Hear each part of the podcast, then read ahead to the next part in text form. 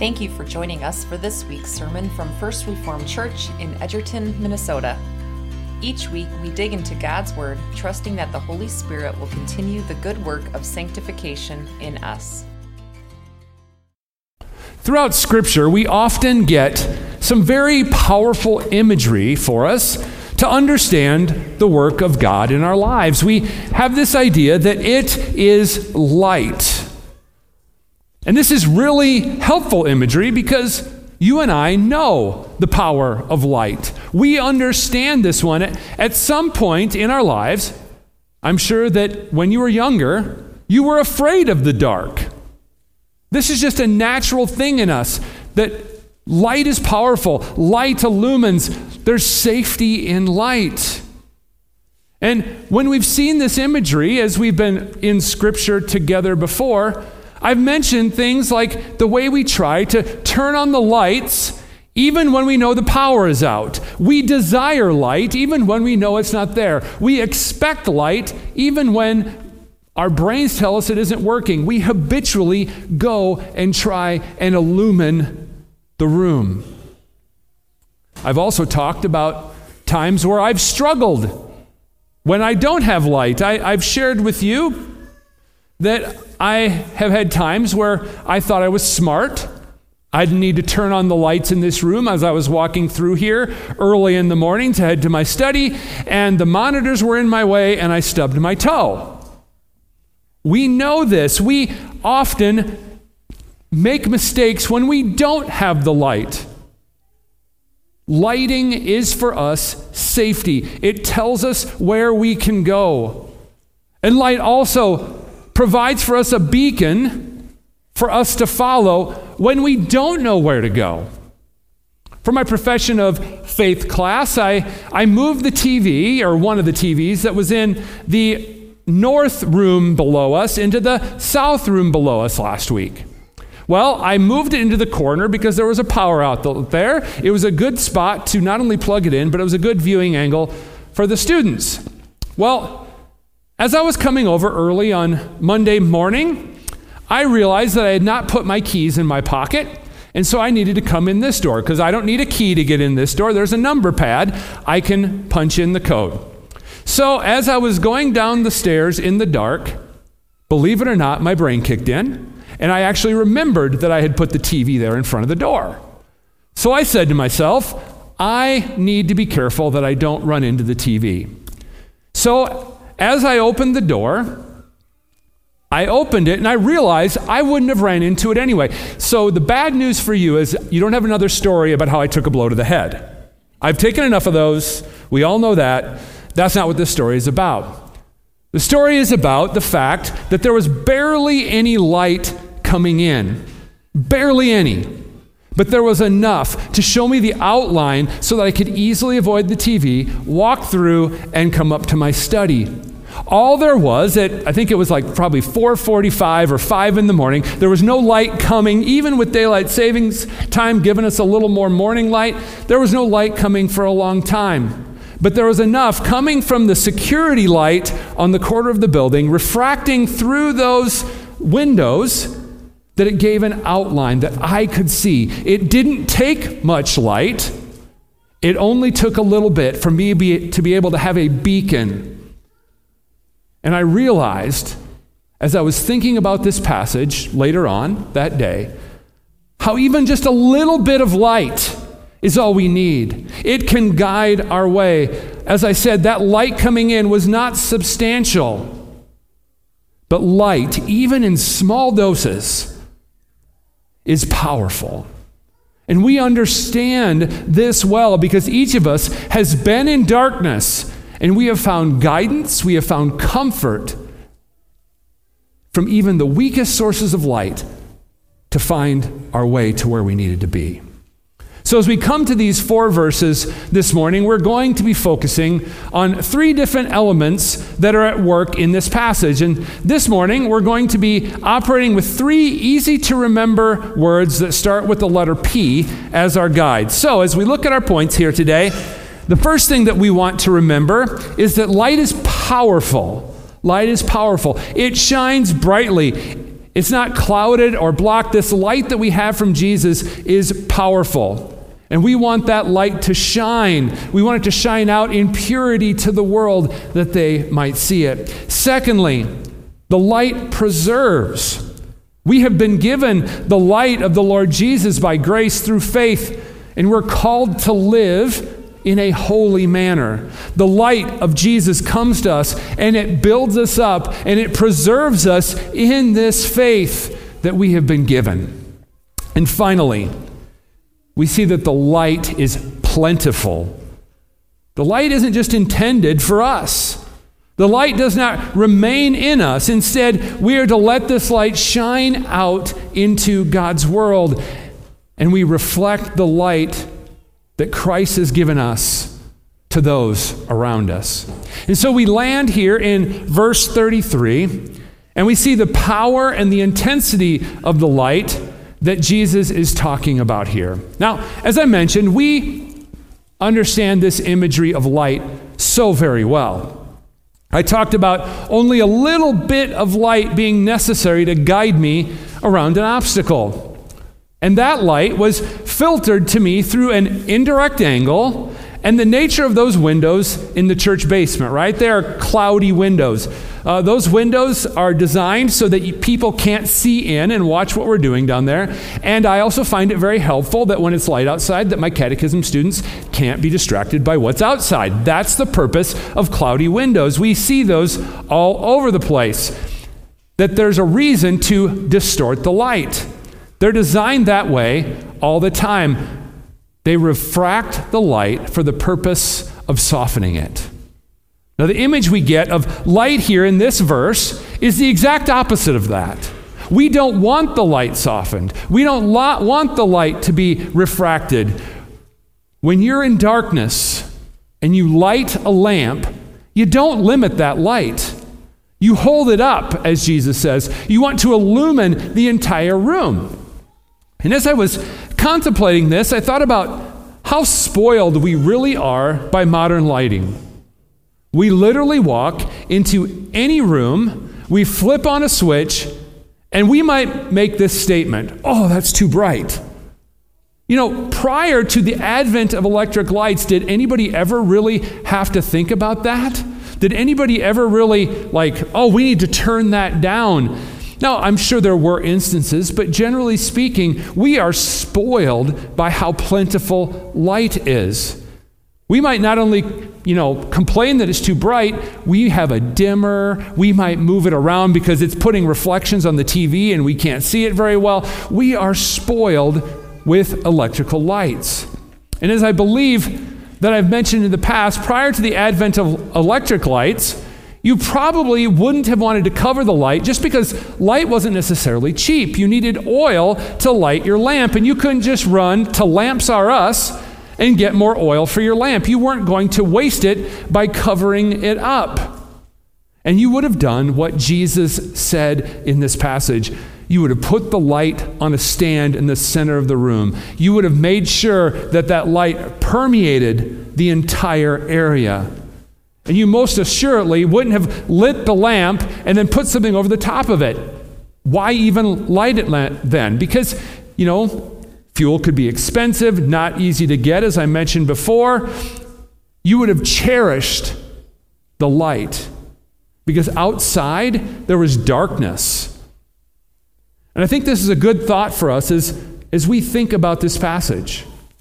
Do we cherish the light that we have in the Lord Jesus. We know of its power, we know of its purity. You and I have sang this little light of mine so many times since we were young children. We know that the light of Jesus has brought to our lives. We know this. But I think we can easily forget the darkness of the world and how wonderful it is to be in the light. Now, we're just a week removed from the time change, and I'm guessing it has been a conversation piece for you this whole week. The last seven days, you probably had multiple conversations with people about how it's getting darker earlier or how it's getting bright, uh, bright uh, earlier as well. And so, this time of year can provide us with a true understanding of the blessing of lights, right? Because imagine if we had to be in darkness, absolute darkness, from 5 p.m. to 7 a.m. Now, I'd rather not think about that. Yet, when we understand what Jesus is saying here, those that are without Christ live in darkness. They don't have the light of salvation, the illumination of His Word in their lives, and they don't have the glow that comes from the indwelling Holy Spirit. They are in darkness. The, the darkness outside of Christ is not from 5 in the evening until 7 in the morning. As bad as that would be to have darkness for that long with no light, it's more than that. It is absolute darkness. And that's the darkness that you and I have been brought out of in Christ. We can see the power that this light is and why we need to make sure that we let it shine in a dark world. We understand that we need this light. And as we continue to look at the words of Jesus today, we see that this light that we are called to let shine is not only powerful, but it preserves. So, we see here in verses 34 and 35 Jesus stating that our eyes are the lamp of the body. And I guess this is another one of those passages that I have always read through far too quickly and not really taken much time to consider. Because isn't this true? The eye is the lamp of the body. I mean, Jesus is saying here, this is the means by which light comes to us. I don't know how you view vision, but I see my vision is going out from me. That's how my mind works. But in actuality, what is happening? It is a lamp to us. Light is coming into our bodies. Our eyes illumine the world for us, they illumine our bodies. Light comes in through our eyes, and it causes us to perceive, to understand, and to live in the world around us. And if you have healthy eyes, you see things correctly, and you're able to interact with everything that is around you well. But if eyes aren't healthy, what happens? Things become distorted. You know, if I take my glasses off, I can get by, but I can't even recognize my family. When it's distorted, you can get by, but you can't see things clearly. I know for sure you would not want me behind the wheel of a car because things are so distorted. Like I said, you can get by, but you don't excel because your entire world becomes distorted by how that light has changed. And that's just me talking about my nearsightedness, my astigmatism, and my age. There's so much more that can go wrong with our vision that will distort the light that comes into our bodies. As Jesus says here, when it's bad, your body is full of darkness. Now, I've just spoken about impaired or distorted vision, but Jesus takes it further as he speaks about blindness.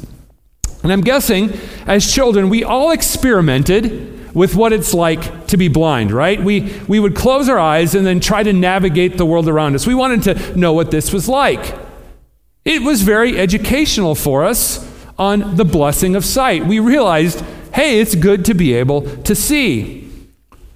But there's some things about this little educational experiment that we have to think about about how that doesn't really show us the extent of what it's truly like to be blind. First, you and I never attempted this as children anywhere where anything truly bad could happen to us. I think we all did this little experiment, but I doubt there's any of us here who did it by a cliff or a freeway. I mean, I don't have to take a poll. I'm pretty sure none of us did. We're not going to do that. Secondly, you also discover that you were blessed to actually close your eyes when you did this experiment. And you sort of subconsciously learned that your subconscious takes note of everything that's around you. When you tried this experiment, your brain took note of where everything was. So as you were trying to navigate around the room, you sort of expected to run into things. You knew how the world looked. You took note of stuff that might get in your way. And then you walked around in the darkness and you know that you cheated. You sort of blinked your eyes a little bit, looking for, at least if nothing else, for the outlines. You knew that you could open your eyes again. You blink, or you even open your eyes fully to cheat, just to get a glimpse of what's around you, because you know that you truly do have vision. You do know how to see the world around you. And so light protects us because we can understand how clear it makes things. It comes into our minds and shows us where to go and what to avoid and what is good for us. And it also shows us things that can bring us harm. And Jesus tells us here that it's good to have a healthy eye. And he isn't telling us to be careful because if we go blind, we might stub our toe or step into traffic. He is, of course, speaking of our spiritual condition here, something far more important do you and I allow His light to come in? Do we allow His light to permeate us? It is a protecting light. The light of His truth shows us and tells us what is good. The beacon of His word guides us. It is a lamp unto our feet, it is a light unto our path. His law shines for us and guides us in paths of righteousness in a dark world. And so, the practical question for you and I today is how are my eyes? Is what I'm consuming bringing healthy light into my body? Is what I'm looking at protecting my heart and my mind? Is the light of the Lord Jesus permeating me and protecting me from the attacks of the evil one? Or are my eyes sick? Are the things that I see distorting the light? Am I heeding the words of Jesus and being careful lest the light in me be darkness? We need to be deliberate to be in the light because it protects us from the darkness of the world. And you and I have received the gift of salvation in the Lord Jesus. We were in darkness, and by His grace, He brought us into the light. This is a deliverance from the darkness that sin had mired us in. Jesus took on the wrath of God to rescue us from sin, death, and hell. Why would we want to move back to that darkness when we have light and splendor in His grace? So, as we move to close up this passage, we see that this isn't just about the light that we have brought into but, like verse 33 alluded to, we need to let this light shine because this light is plentiful. It's powerful, it protects, and it is plentiful. It isn't just for us. So, as we think about the plentiful nature of this light, it's important that we think about all that Jesus is saying about light. The light that we have is not something that comes up from within us. The spark isn't something that comes from me. It's not there just waiting to burst out. It isn't a secret knowledge that we came to on our own. Because in our sin, we are in darkness. There is not light within us on our own. As we just saw, the light comes from outside of us. It transforms us. It dispels the darkness from within us. We are not the light, we reflect the light. And think about the difference just a little bit of reflection makes for light. You reflect light back into a room, and it makes it brighter.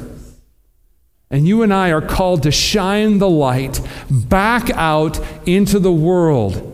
This is what Jesus says here. Having received his mercy and grace, we take his powerful and his protective light into the world with us. We see here, as Jesus says, that this is our body and it is full of light. Then it is to be a lamp that gives light to the world. We are to be a light that reflects out to the darkness of our world. And the message of the gospel is to go out into a dark world. And it's you and I who have received this light who are to spread it. We reflect Jesus. And this is a difficult thing for us to do because we know the darkness that's within us that continually struggles against the light. We're humbled by our struggles. And we think that we're not able to spread the light because we don't have it all figured out or we don't have all the answers. We know the power, we know the purity of the light of Christ, but we feel as though because we don't perfectly reflect that light, that we should just keep it contained within us. In doing so, we go against what Jesus said earlier in this passage, and we hide the light. When we don't feel as though we can reflect it, we're covering it, just as he said we're not to do. But as I just mentioned, it isn't our light in the first place, it is the light of Christ. And while we may not perfectly reflect the perfection of his light, we are still called to let it shine. Why? Because we have, in fact, been made holy by the work of the Lord Jesus in us. When we shine the light, we aren't boasting in what we've done or bragging about our righteousness. We're boasting in the Lord. We're saying that this isn't our light, but this is the light that we trust in. And while there's a constant struggle of the flesh within us, we do know that we have no dark part within us before God. Because when He looks at us, He sees the perfect righteousness that we have been given in Jesus. And it's because of this perfect gift that we can shine the plentiful light of Jesus. His grace is enough to bring light to my darkness, and it is enough for others to receive light in the midst of darkness as well. We shine the light of Christ and so, even amidst our struggles, we can say that the light of the gospel and the radiance of his word is at work within us. And we trust that sanctifying work to be effective and that he will accomplish his good work in us through his word and through the Holy Spirit. So, as we close up, we remember the power of the light that we are to show out in a dark world. We remember the protection the light of Christ gives us to navigate in this dark world and how it guides us away from darkness. And we also remember that that light is plentiful. We are called to take that light of Christ and reflect it out into the world because all need to hear of this saving work of Jesus. And we are blessed this morning to not only have the light of the Word to fill us, but today we also get to taste and see that the Lord is good. And we are filled not only with the light of His Word, but we are filled as we receive the sacrament of the Lord's Supper. And in receiving this gift, we're reminded that we are nourished by God. That He comes to us in His grace. He forgives our sins. He gives us this righteousness of Christ. And as His covenant people, we are called to take His light out into the world. And so, may the Holy Spirit be at work in us today and in the coming week. May you and I daily be blessed with growth in holiness. And may we see opportunities to reflect the light of Jesus in a dark world, that his light might shine to the praise of his glory. Amen. Let us pray. Almighty and everlasting God, we praise and thank you for the gift of your word.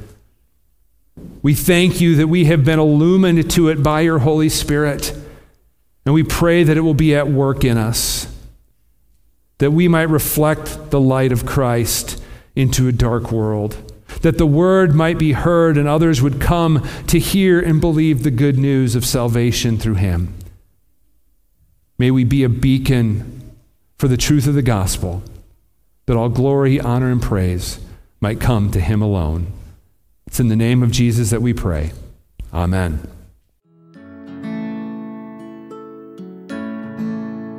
Thank you for joining us for this week's sermon. For more information about First Reformed Church, head to our Facebook page or website, edgertonfrc.org.